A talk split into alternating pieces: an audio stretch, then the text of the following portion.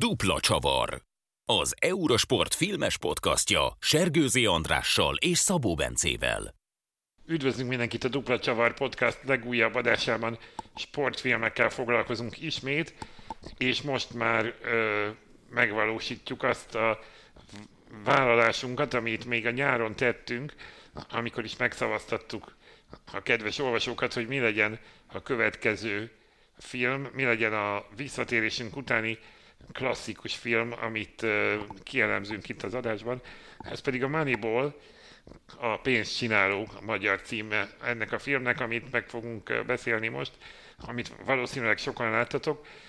És még egy szempontból rendkívüli ez az adás, a műsor történetének második, második alkalma, hogy vendéget, egy külsős, tehát nem Eurosport kollégát köszöntünk, Gergely Enikőt szakkommentátort, és baseball adatelemzőt. Szia Enikő, örülünk, hogy itt vagy.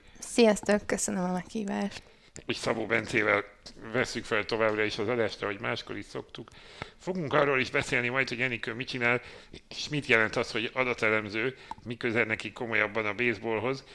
De beszéljünk egy kicsit először a filmről, mindkettőtöktől kérdezem, hogy Szerintetek mitől lett ilyen nagy klasszikus a Moneyball, ami hát tulajdonképpen egész friss, hiszen még csak tíz éve készült, de ha általában az embereknek azt mondjuk, hogy mondjál három sportfilmet, valószínűleg ez a film ott van közte. Én megfordítom ezt a kérdést, mitől ne lett volna ez a film klasszikus? Egy jó történetet, egy amerikai szemmel abszolút ismert történetet dolgoz fel, jól ötvözi a, a, a sportfilmes alapokat a, azzal az újdonsággal, amit ugye a film témája szolgáltat a, az adatelemzéssel, ami szerintem egyébként 2011-ben azoknak, akik nem baseball rajongók voltak, még egy alapvetően újdonság volt, és emellett nagy sztárok, nagyon jól felépített film, és tényleg, tehát hogy felsoroltam három-négy okot, szerintem az lett volna meglepőbb, hogyha ez a film ez nem, nem lesz egy klasszikus. Enikő, te hogy találkoztál először ezzel a filmmel? Um, a mozikban láttam Magyarországon. Én sem tudtam egyébként arról, és amit mondtál, hogy a nem baseball rajongóknak újdonság volt, szerintem a baseball rajongóknak is egyébként újdonság volt, mert uh, Nyilván, aki követi a baseballt, követi a statisztikákat, de ez, ez szerintem egy olyan megközelítést mutat, amiről valószínűleg így az átlag rajongó nem igazán tudott. Akkor, manapság már azért gondolom, ez sokkal elterjedtem. Hát igen, szerintem főleg a Moneyballnak köszönhetően hmm. manapság már valószínűleg mindenki tud arról, hogy ez létezik, aki követi ugye a sportot. De most már ugye más sportokba is átment, úgyhogy valószínűleg már mindenki hallott valamilyen elemzésről. Erről is fogunk majd beszélni, hogy hogy szivárgott át más sportágakba. De röviden, ha ki esetleg mégsem tudja, hogy miről szól a Moneyball, vagy nem látta esetleg a filmet, ugye ez a, az Oakland Athletics nevű baseball klubnak a 2002-es évadáról szól, amikor 2001-ben a legnagyobb sztárjait leigazolják a nagyobb csapatok az Egyesületnek, és itt teljesen új megközelítéssel állnak az új csapat építéséhez, nem feltétlenül azokra mennek rá, hogy a hiányzó sztárokat tudják pótolni, hanem olyan játékosokat találnak, akik bizonyos más statisztikai szempontokból külön-külön nem biztos, hogy érnének annyit, de egy csapatba téved pont úgy tudják kiegészíteni egymást, hogy ez a csapat végül így lesz ismét nagyjá, és egy 20, 20 mérkőzésig 20 tartó, mérkőzés, 20 mérkőzésig tartó nyeretlen, veretlenségi sorozatot érnek el, ami a franchise szempontjából rekordnak számít, és tulajdonképpen ezt a rekordot dolgozza föl, és azt mutatja meg, hogy milyen teljesen új megközelítéssel találják meg a, a megfelelő játékosokat. És ugye ez egyfajta forradalmi tett, az, hogy a, hogy a, a statisztikák mély elemzése alapján találják meg a játékosokat, és itt ugye van egy komoly ellentét a filmben, amiről érdemes beszélni, hogy a régi vágású játékos megfigyelői szempont, ami azt mondja, hogy kimegyek a pályára, és látom azon a srácon, hogy jól tud ütni. Ezzel szemben áll az, hogy valaki Excel táblázatokból, meg számítógép előtt ülve ki tudja találni, hogy milyen a, a, a, bizonyos mutatói a játékosoknak, és ebből fakadóan mit, mire számíthat az adott csapat attól a játékostól. Én ezt most elég amatőr módon mondtam el, de egy picit Enikő, ha esetleg erről tudnál beszélni, hogy miben segítenek ezek a számok a, a, a csapat összeállításakor? Uh-huh.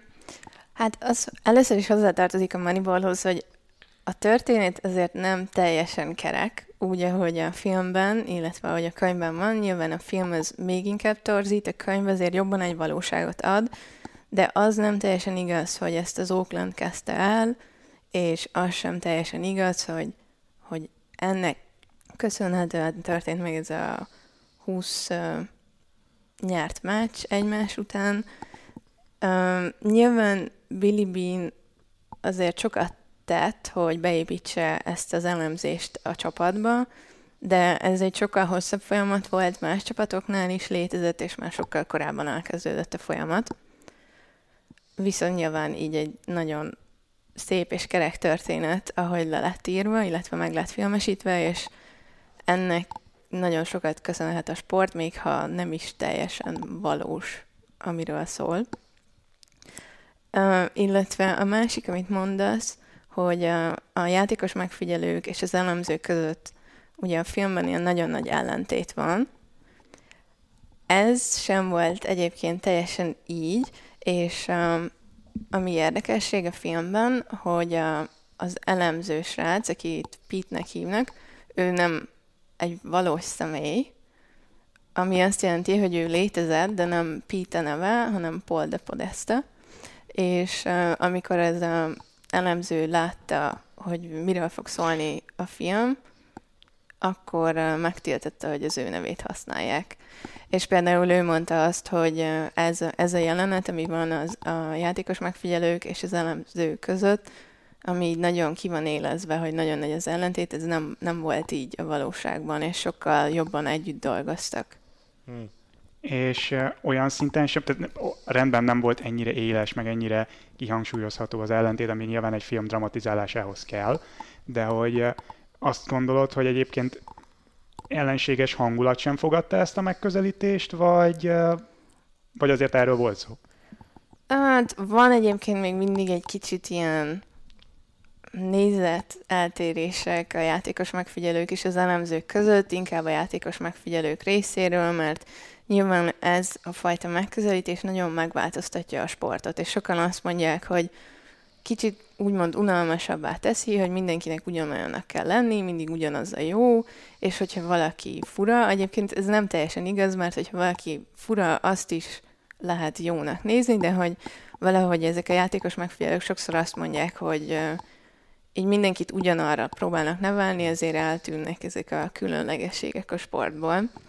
Úgyhogy nyilván vannak ellentétek, illetve a másik ellentét, ami inkább a, a management szintről jön, hogy nagyon sok játékos megfigyelőt elküldenek a csapatok, mert uh, már fel lehet őket váltani adatelemzéssel, uh-huh. és nyilván ebből azért adódnak konfliktusok. Na ez az, ami szerintem egyébként szintén jól jön a filmben. Nem eb, tehát van, az, e, van a jelenet az elején, amikor összeveszik nyilván a, a vezető scouttal a, a Billy Bean, és akkor kirúgja, és akkor ott, ott, ez nagyon ki van hangsúlyozva, hogy hát a szemét adatelemző jön, és a füzetéből akarja megfejteni, amit mi itt 20 éve, meg 30 éve látunk és tudunk, de, de utána ez a téma így, így, így valahol háttérbe húzódik a, a többi történetszám mellett, de valahol így hangsúlyosan mindig ott van, ilyen kis apróságokban, hogy, amikor nyernek, akkor a TV közvetítésekből az jön át, hogy azt az edzőnek tulajdonítják, az ennek vagy az annak a játékosnak tulajdonítják, amikor meg kikapnak, akkor megjön az, hogy Billy Bean megpróbálta újra feltalálni a baseballt, és lám nem sikerült, és hát jaj. Mm. Uh, tehát, hogy finomabban, de végig ott marad a filmben ez a fajta ilyen ellenérzés ezzel az új metódussal kapcsolatban, és ez valami, ami ez, én nem vagyok hatalmas baseball rajongó, tőlem ez a, a közeg alapvetően távol áll, de olyan, amit jóval később az európai fociban is látni lehetett, és, és ott a mai napig megvan, hogy hát ezek a, a tesiből felmentett kockák itt az XG-jük, meg a postat XG-jük alapján próbálják megfejteni a játékot. Azt gondolom, hogy ez hasonlóan zajlhatott a, a Amerikában a baseballlal is. Szerettem volna fogadást tenni, hogy az adás hányadik percében fog elhangozni az XG szó, mert biztos voltam, hogy erre át fogunk térni, és mert hogy tényleg azért a hasonlóság az, az látható az európai fociban nálunk is a régi vágású edzők és a, a laptop edzők között, hogy, hogy, hogy ezt így, így fogalmazunk, de hogy visszatérve még egy kicsit a, a filmben látható oldalára ennek a kettőségnek, azért, azért ebben az is benne volt szerintem, hogy a, a kirúgott vezető scout ugye kvázi egy roadshow indult utána, hogy ahol lehet csak lejárathassa. Jó, hát na, ez nyilván a dramatizált túlzás. Tehát, ez, kell, ez az, ami a, ami a filmhez kell. Uh, és ezen a ponton azért megjegyezném, hogy az összes mm, erénye ellenére ez a film azért helyenként puffogtat sportfilmes közhelyeket.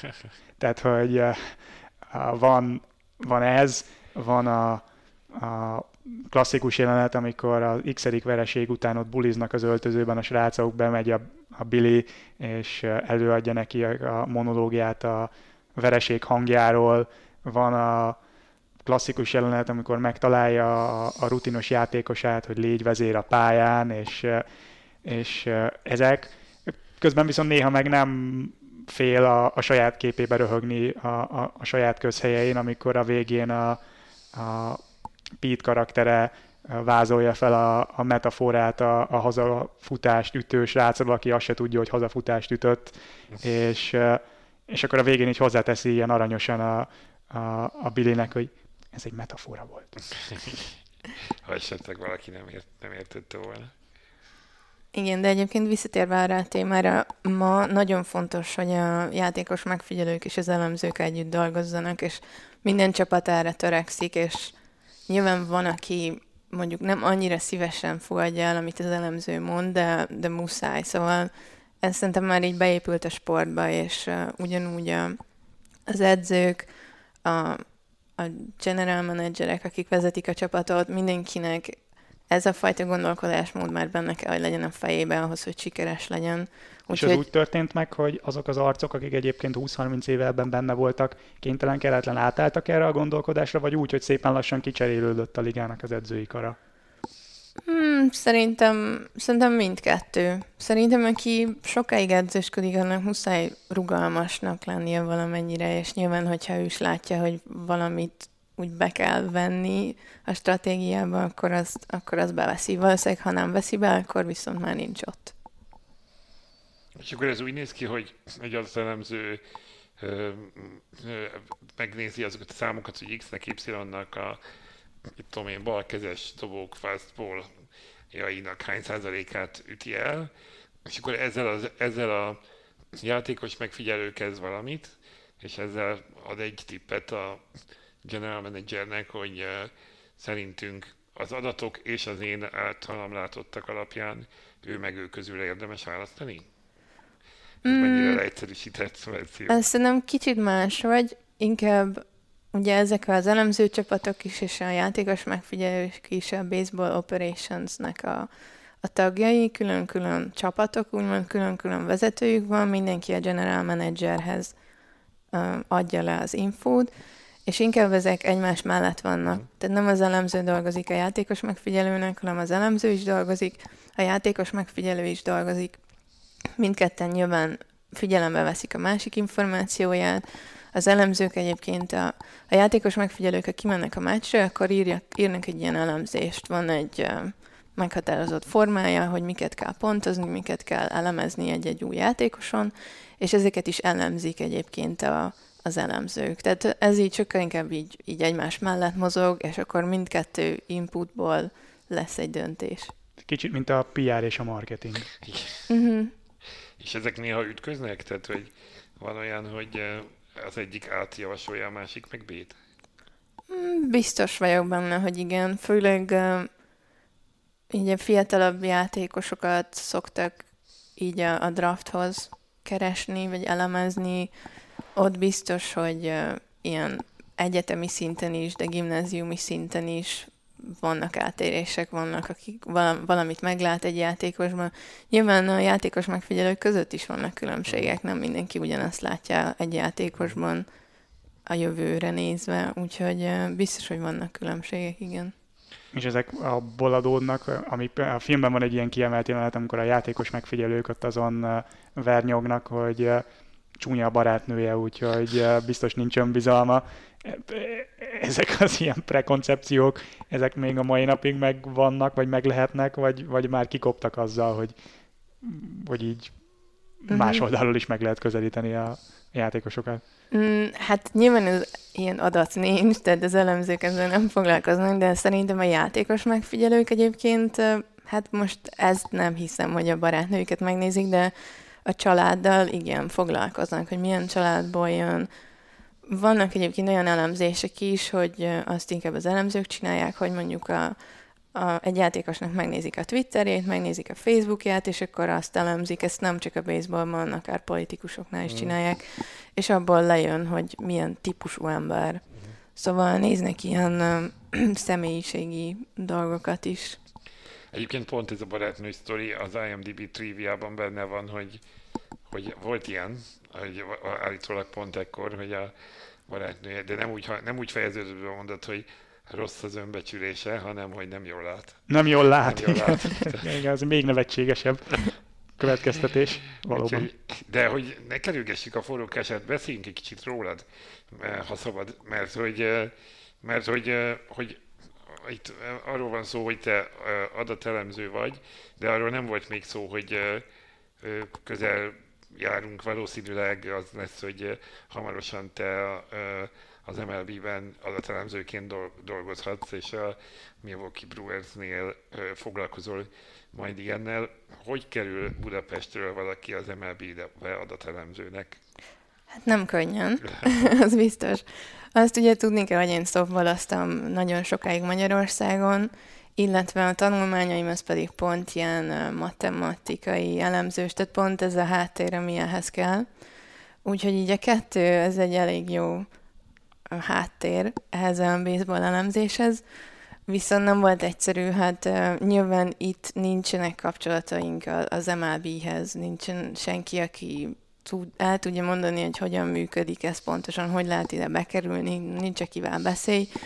Úgyhogy hát az elején nehéz volt, aztán találtam egy online kurzust, amit egy amerikai cég csinál, akiknél a akik csinálják a kurzusokat, ők tényleg így a szakmából jönnek, tehát akinél én tanultam, ő nagyon-nagyon sok éve az MLB-ben dolgozik elemzőként, illetve most már más sportoknál is, úgyhogy elég sok információt tudott átadni, és utána volt egy lehetőség, hogy a Winter Meetings, ami a baseballnak az ilyen éves nagygyűlése, ahol mindenki ott van, az összes general manager, mindenki, a játékosokon kívül egy-egy játékos is megfordul, oda ki lehetett menni, volt egy ilyen karrierkonferencia, ugyanennek a szervezet csinálta, ahol a kurzus csináltam, és igazából az volt szerintem az a pont, ahol így nagyon sok mindent meg lehetett tudni, hogy hogy lehet ide bekerülni, hol kell egyáltalán állásokat keresni, mert nem ott, ahol a, a rendes cégeknél. Igen. Uh, meg nem LinkedIn-en, meg nem tudom, hanem van ennek egy külön honlapja, és, és így kezdődött el és akkor elkezdtem állásokra jelentkezni. Nyilván egyre több emberrel találkoztam a Winter Meetings-en is, az interjúk kapcsán, utána még egyszer voltam Winter Meetings-en, ott már, ott már még inkább az interjúkra feküdtem rá, ott találkoztam a brewers is, de már előtte is volt mm. pár kör interjú velük, és uh, ott, ott szerencsére igazából mindenkivel tudtam találkozni a brewers a GM General Manager-től kezdve az egész csapattal, aki ott volt, úgyhogy az így elég jól alakult kicsit akkor véletlenül sem így túl perspektíválva a dolgot, de hogy neked ugyanúgy megvan a játékos háttered, ahogy Billy Binnek volt a, a, a filmben, és ugyanúgy megvan a matematikus háttered, ahogy a, a Peter Brand slash Paul ezt a karakterének uh-huh, a filmben. Igen. Tehát ez a tökéletes kombó ahhoz, hogy, hogy ebbe, a, ebbe az irányba menj. Igen, nyilván a softball egyébként picit más, mint a baseball, de hát azért a, a nagyját lehet érteni. Bocsi, egyébként nekem ez teljes újdonság. Tudom, hogy más, de nem tudom, hogy miben más. Uh-huh. Hát, a, hogyha így ránézel egy softball meccsre, akkor a legnagyobb különbség a dobó. A dobás teljesen más, ugye a baseballban felülről, a softballban van egy ilyen körmozdulat a karról, és végén alulról dobod el a labdát. Kicsit közelebbi távolságról van más a labda, a baseballban egy ilyen, nem tudom, pici teniszlabda nagyjából, a softballban úgy, hát olyan kétszer akkora, mint a baseball labda mondjuk, egy ilyen nagy tenyérméretnyi, illetve mivel a nagy labda az kisebb távolságot tud megtenni, így kicsit kisebbek a bázis távolságok, kicsit kisebb a pálya. És hát ezek így a, a legnagyobb különbségek. Uh-huh. Nyilván kisebb a pálya, a baseballban van a lead, ahol állhatjatod a bázist, még a dobás előtt, a szoppában nem, az csak a dobás pillanatában. Ezek szerintem így a fő különbségek. Amúgy maga a játék az ugyanaz, ugyanúgy. Oda megy az ütő, elüti a labdát, körbe kell futni, úgyhogy lényegében ugyanaz. Uh-huh. És mennyiben segíti az adatelemző munkát az, hogy játékos is voltál? Hát szerintem amúgy eléggé, mert uh, így játékosként eléggé gyorsan kell tudnod gondolkozni, ugye, és minden szituációt így gyorsan levágni, hogy most akkor mi van, és szerintem ez segít amúgy az adatelemzésnél is, hogy ötleteket ad, hogy miket nézzél meg az adatban, mert játékos szemmel is mondjuk máshogy gondolkodsz igazából, mintha csak nézed a, a meccset, és látod, hogy valami történik, de akkor ugye nem kell hirtelen gondolkoznod, hogy ú, most mit kéne csinálni, játékosként ez is megvan. És nyilván felmerülnek benned olyan kérdések, ami mondjuk nézőként nem biztos, hogy felmerül. Mm. És ez szerintem egyébként egy jó válasz arra is, hogy mi, miért nem igaz az a filmben is elhangzó állítás, amivel itt a, a játékos megfigyelők puffognak, hogy hát a, ide jönnek a matek füzetükkel és a élen szerzett matek diplomájukkal megfejtik a sportágat, amit mi értünk. Önmagában az, hogy van adat, az nem elégséges ahhoz, hogy abból te jó döntést hozni. Ez nem véletlenül egy szakma, nem véletlenül egy munka, hogy adat elemző valaki, tudni kell ezeket értelmezni, amihez meg egy másfajta háttér, mint mondjuk a játékos múlt egyáltalán nem árt, sőt.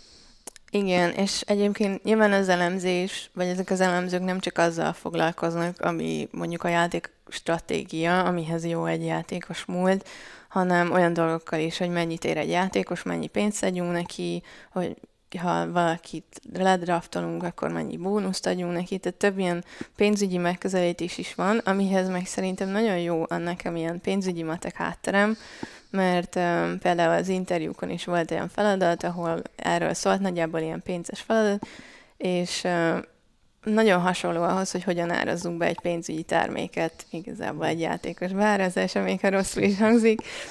Szerintem Ez nagyon... modellek alapján megy egyébként? Hát igen, tehát hogy a jövőbeli értékét ugye meg kell határozni a jelenben. Ez a alapkoncepció, és ez minden pénzügyi terméknél így van, hogy jövőben mennyi pénzt fogsz érte kapni, annyit ér ma. És a játékosoknál is igazából pont így van. Úgyhogy uh, szerintem mindenképp segít a pénzügyi háttér is, és nagyon sokan jönnek mostanában így pénzügyi háttérrel a baseball elemzésbe. És ez praktikusan mit jelent, ha te itt munkát kapsz egy ilyen klubnál, akkor kiköltözöl, ott vagy együtt dolgozol a csapattal, nekiállsz a meccsekre, vagy pedig ez abszolút így úgy kell elképzelni, hogy ülsz a számok fölött, és küldesz egy riportot hetente. Uh-huh, hát így a kettő között szerintem. Az elemzők között is ugye többféle pozícióban van, aki jobban a játékos megfigyel, a nemzetközi játékos megfigyelőkkel dolgozik együtt, akkor többet kell utaznia, sokkal inkább ott van a pályán, több lehetőség van úgymond a játékosokkal is együttműködni, látni, hogy ők hogyan edzenek, az is nagyon fontos része a munkának, viszont van olyan része is, aki inkább a, a gép előtt ül, és igen, modelleket épít, és számolgat, és kódokat ír, és hasonlók. Viszont hát a meccsekre egyébként nem kell elmenni, úgymond, tehát ez nem, nem egy kötelező program, hogy ott kell lenned a meccsen, de általában nyilván ott vannak az emberek, nyilván ha ott ülsz a munkaidőben, a stadionban van ugye a, az iroda, ha ott ülsz, és este van egy meccs, akkor valószínűleg ott maradsz és megnézed. Úgyhogy ö, szerintem ez kicsit ilyen szabadon választható, hogyha ha te olyan ember vagy, hogy te inkább így ülsz a gép előtt magadba és írogatod a kódokat, akkor azt is lehet csinálni, és utána nyilván ezt valahogy elő kell adni valakinek, de hogyha jobban be akarsz vonódni magába a sportba, akkor, akkor arra is van lehetőség. Térjünk vissza a filmhez, egy kicsit uh, ugye elhangzik, tehát hogy azt mondtad, hogy sokkal korábban már megvolt ez a fajta adatelemző attitűd, és ugye ez a szerző, aki írta ezt a The Art of, Art of Winning an Unfair Game, Ja nem, bocsánat, ez az eredeti regény, ebből készült a film.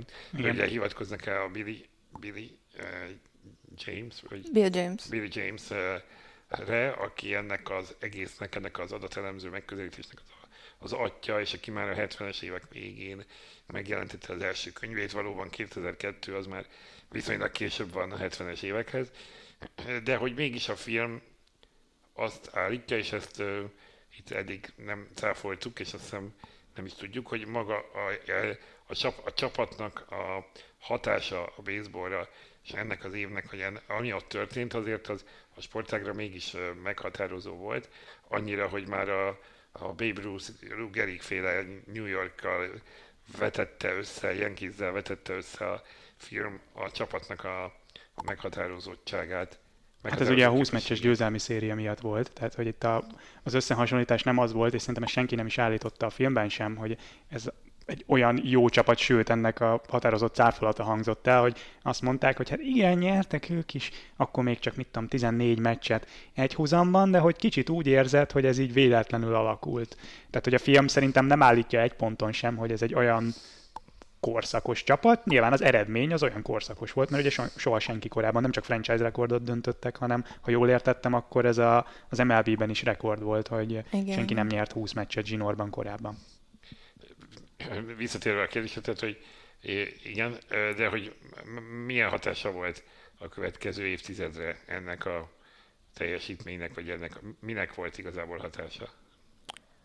Hát amit mondtál, hogy Bill James-t ugye sokat emlegetik, a könyvben egyébként egy egész fejezet szól az ő életéről, és uh, igen, ő is úgy van bemutatva, hogy ő így ennek az egésznek az atya, azért ez sem teljesen igaz, tehát ez sokkal korábbra megy vissza, amikor ezekkel már foglalkoztak, és ő, ő nyilván nagyon sokat foglalkozott vele, próbált sokáig betörni az MLB-be, de nem annyira volt még akkor elfogadott, de szerintem így a 80-as évektől a legtöbb, vagy hát nem a legtöbb, de hogy sok MLB csapatban már voltak valamilyen szintű elemzők, akikkel így együtt dolgoztak, úgyhogy, úgyhogy ez valóban sokkal korábbról ered, ez az egész, viszont az biztos, hogy sokkal elterjedtebb lett a Moneyball után, és sokkal több ember tudott róla a baseballon kívül is, mert előtte nyilván inkább azok az emberek tudtak róla, akik a baseball is foglalkoztak, ahogy említettük belőle a pénzügyi embereket,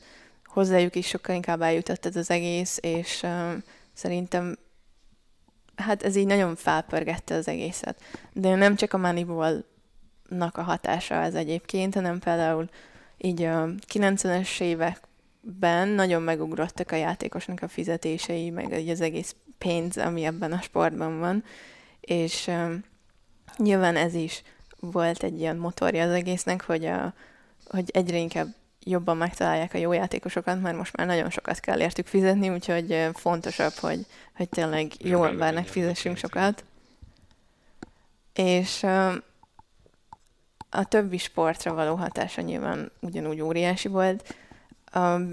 A, többi sportban is volt szerintem valamennyi elemzés már korábban, nem teljesen tudni, hogy mennyi, egy-egy csapatban, kosárcsapatban már voltak ilyen számok, amiket csináltak amik alapján elemeztek, de nyilván a Moneyball után nagyon-nagyon elterjedt a többi sportban is, vagy hát próbálták elterjeszteni, viszont a baseballnak van egy olyan tulajdonsága, ami miatt nagyon jó rá az elemzés, ami a többi sportban nincs meg. Úgyhogy nyilván a fociban is, a kosárban is, az amerikai fociban is csinálnak elemzést, de olyan szinten, mint a baseballban szerintem egyik sincs. Mitől ennyivel jobban megfogalmazható a baseball számokkal, mint a többi? Több oka is van. Az egyik, hogy ugye nem folytonos a játék, mint mondjuk a kosárban, hogy fel alá rohangál mindenki, megy a labda ide-oda a védők meg a támadók között. A baseballban külön a védekezés, külön a támadás, külön mozognak a játékosok, amit ha például veszel egy ütőt, akkor ugye a saját teljesítményét sokkal jobban le tudod mérni, mint a kosárban egy játékost, aki szaladgál fel alá, és össze-vissza megy a labda. Úgyhogy ez az egyik. A másik, hogy ugye, hogy nem folytonos, hanem meg lehet adni, hogy éppen melyik bázisokon van a játékos, és hány out van, hány kieső van a támadó csapatból, és ez alapján van 24 féle állapota a játéknak, és e, erre épül igazából nagyon sokféle dolog, amit elemeznek, hogy a különböző állapotokban, hogyha valami történik, akkor az, az mennyire jó, meg mennyire rossz. Illetve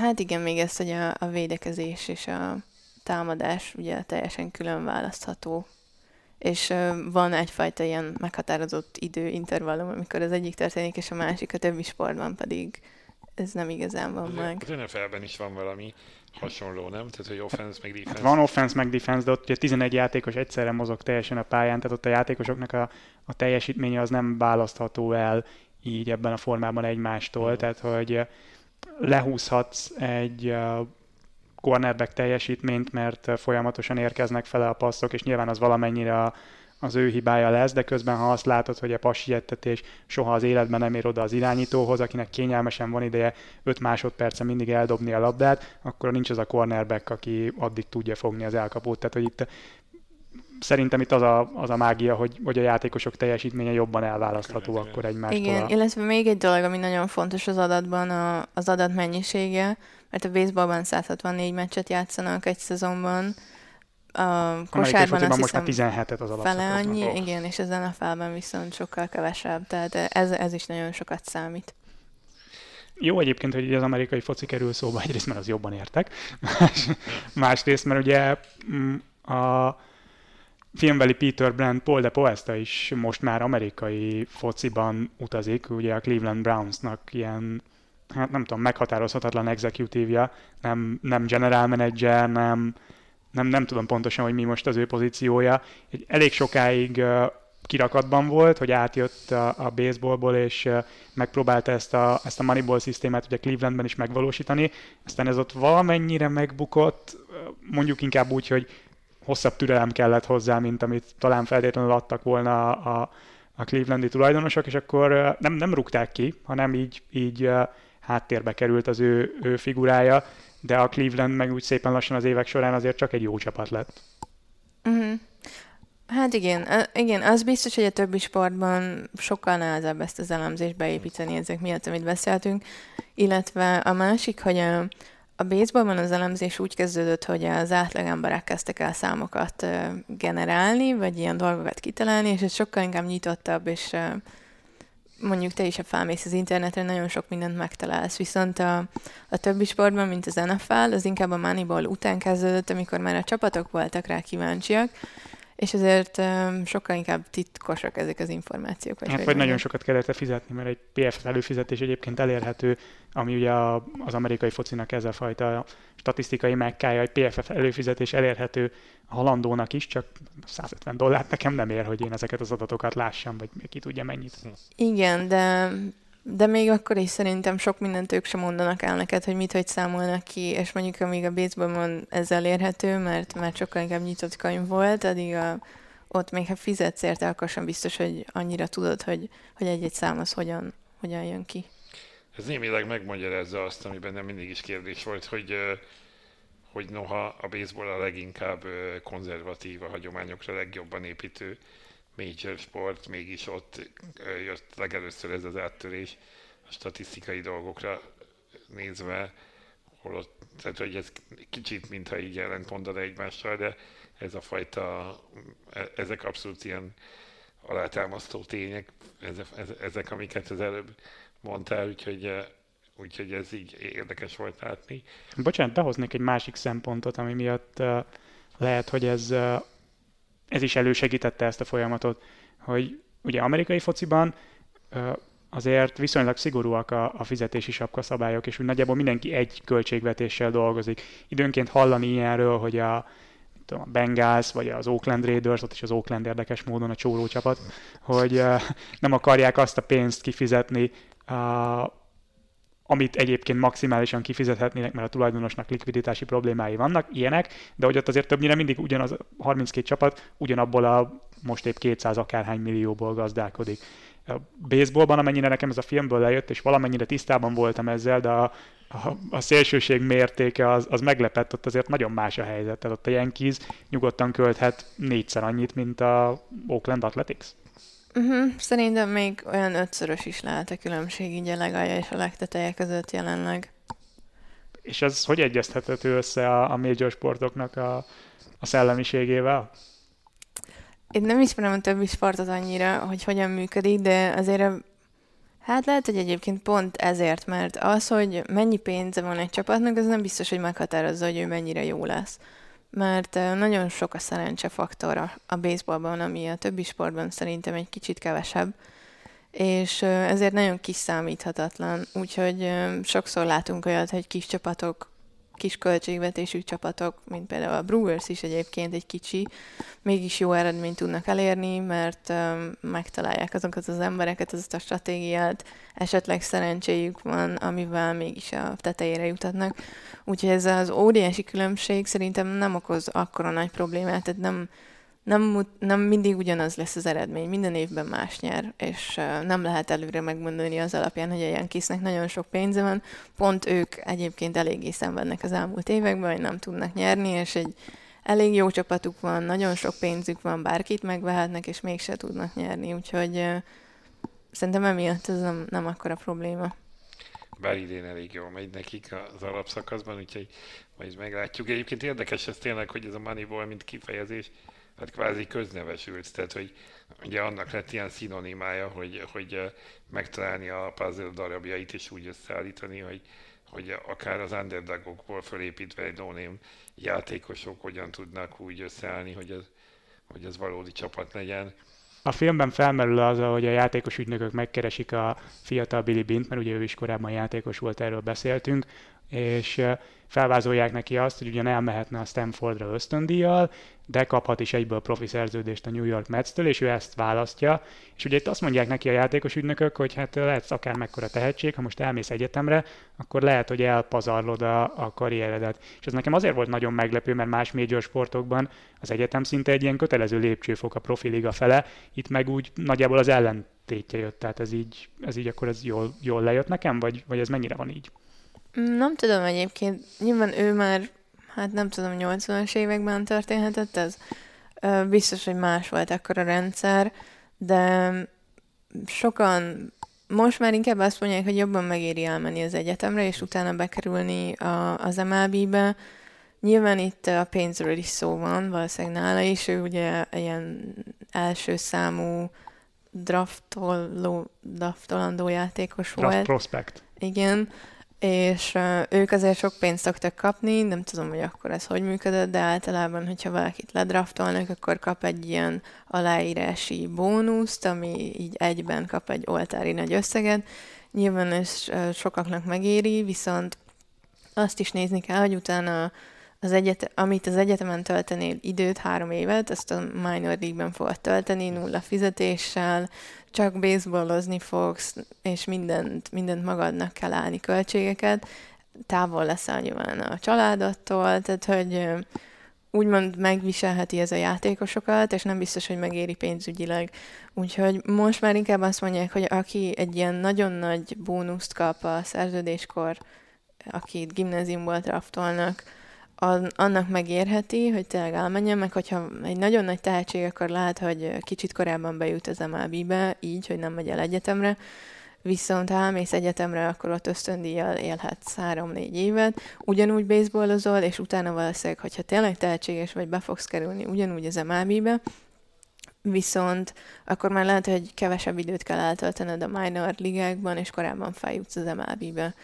Úgyhogy hát itt, itt mindenkinek szerintem így a saját életét kell megvizsgálnia, hogy melyik éri meg jobban, de mindkettőre van lehetőség. Annyi, hogyha elmész a, a minor, tehát leszerződtetsz egy MLB csapattal, akkor ugye nem játszhatsz az egyetemen, tehát nem kaphatsz ösztöndíjat, elvileg járhatsz egyetemre, de azt magadnak kell fizetni, amire valószínűleg nem lesz pénzed, illetve nem lesz időd, mert hogyha le vagy szerződtetve, az nagyjából ilyen 0-24 baseball.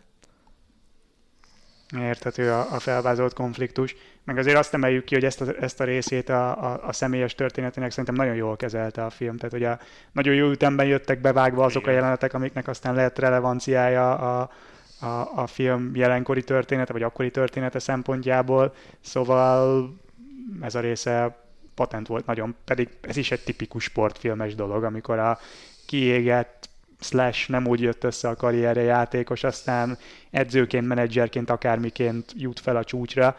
Tehát, hogy ez is egy klisé valamilyen szinten, ami ezt tök jól nyúlt a film. Hát lehet jól összevágni, meg rosszul, és itt, itt jól meg volt csinálva valóban. De egyébként ez a rész, ez tényleg igaz is. Tehát az ő élettörténete, ahogy benne van a filmen, ez tényleg így történt, és uh, egy nagyon jó játékosnak tűnt, még amikor bekerült a minorba, akkor is így jónak tűnt, de valahogy a meccseken nem tudott teljesíteni, és egy idő után valahogy így kiesett a rendszerből. Van még pár percünk, és még egy témát érdemes felvetni. Az előző adásban NFL volt, és az NFL kapcsán is felmerült az, hogy mennyire sikerül, mennyire tudjuk itthon lefordítani azokat a kifejezéseket, amiket használunk, vagy mennyire kell. Te ugye szakkommentátorként is dolgozol, tehát életszerű a kérdés, hogy amikor azt kell mondani, hogy edvet, akkor azt mondod, hogy edvet, vagy az, hogy ütéshez állás, vagy minden, vagy hogy a shortstopot le tudjuk-e, vagy le akarjuk-e fordítani, meg, meg mondhatnánk még nyilván sok kifejezés, de inkább általában kérdés, hogy szerinted mennyire lehet a baseball nyelvét lefordítani, vagy mennyire kell magyarra? Most, hogy megy a tévében, ugye Magyarországon is magyar közvetítéssel, szerintem egyre több mindennek találunk magyar megfelelőt, és um, egyre inkább úgymond beépül a köznyelvbe, vagy hogy mondjam, a magyar megfelelője, de akik Magyarországon baseballoznak, softballoznak, nagyon sok szót nem fordítunk, és például strikeból ilyet nem fordítunk le a valóságban, és ez, ezek így nagyon furák magyarul mondani nekem. Nem tudom egyébként a filmben ezek hogy voltak pontosan, Hú, a strike meg a ball, de szerintem Az a baj, hogy magyarul néztem kivételesen, mert nem találtam meg máshogy elérhetően, és én ugye nem vagyok annyira tisztában ezeknek a kifejezéseknek az eredetiével. Szerintem nagyon sok mindent próbáltak lefordítani. A, a GM az volt, szerintem többféle, az minden, az baj, szerintem többféle minden is Több volt a film alatt, mert Uh, volt, hogy általános igazgatónak hívták, ami talán a basic magyar fordítás, bár nekem a hideg kirász tőle, de uh, és volt, hogy játékos igazgató, vagy nem is tudom, tehát, és nem vagyok biztos benne, hogy ugyanazokat a kifejezéseket akarták mindig ugyanúgy fordítani, de összességében azért szerintem próbálkoztak magyarítani dolgokat. Nekem a középkülsős volt a kedvencem. Tehát a, a, ezek nekem teljesen idegenek, tehát, tehát nekem fogalmam nem volt, hogy ezt magyarul lefordítják-e középkülsősre, vagy, vagy ez akkor... Hát nem. Szerintem így a baseball nyelvben Magyarországon, amit mondjuk a tévét választunk külön a, a sportoló baseballosoktól, a legtöbb szót nem fordítjuk le. Nyilván vannak olyan dolgok, amit lefordítunk, vannak szerintem olyan szavak is, amit így is használunk, úgy is használunk, van, aki magyarosan, van, aki angolosan mondja, de szerintem többnyire egyébként angolosan használjuk a szavakat. Viszont az fontos a Moneyball filmről, hogy amikor fordították, akkor egyébként megkeresték a Magyar Baseball Szövetséget, és ott ők azért segítettek, hogy mit, hogy. Bocs, igen, tehát itt nagyon negatívan hangoztam a film fordításával, az látszott, hogy nem teljesen dilettáns. Tehát, hogy itt ebből nagyon sok kifejezés elhangzik a filmben, és nem akartam a falat kaparni. Még oké, okay, én nem mondom, nem vagyok tisztában minden kifejezésnek az eredetével, de nem éreztem úgy, hogy, hogy itt emberiség ellenes büntet történt, úgy éreztem, hogy azért voltak hiányosságok. Hát igen, de szerintem sok szó egyébként olyan, hogy nehéz is. Tehát mm. most is a, a közvetítések alatt ugye sokszor van olyan, hogy egy-egy szónak próbálnak magyar megfelelőt találni, és nem igazán van, lehet valamiket így mondani, de hogy így nehéz, nehéz azért ugyanazt a szót lefordítani. Hát reméljük ebben haladni fogunk, és, és megtaláljuk a, a középutat, hogy mi az, amit le kell fordítani, és mi az, amit nem. Illetve azt is reméljük, hogy aki eddig nem nem látta esetleg a filmet, akkor ez kedvet kap, hogy megnézze, és akár ahhoz is kedvet kap, hogy baseballt nézzen, vagy a baseballt kövesse. Köszönjük Enikő, hogy itt voltál, hogy megosztottad a tapasztalataidat. A következő adásban pedig eltérünk majd a major sportoktól. Egy magyar sportolóról lesz szó. Egyelőre legyen elég ennyi, de két hét múlva ismét találkozunk, addig is sziasztok! Sziasztok! Sziasztok! Kitűnő.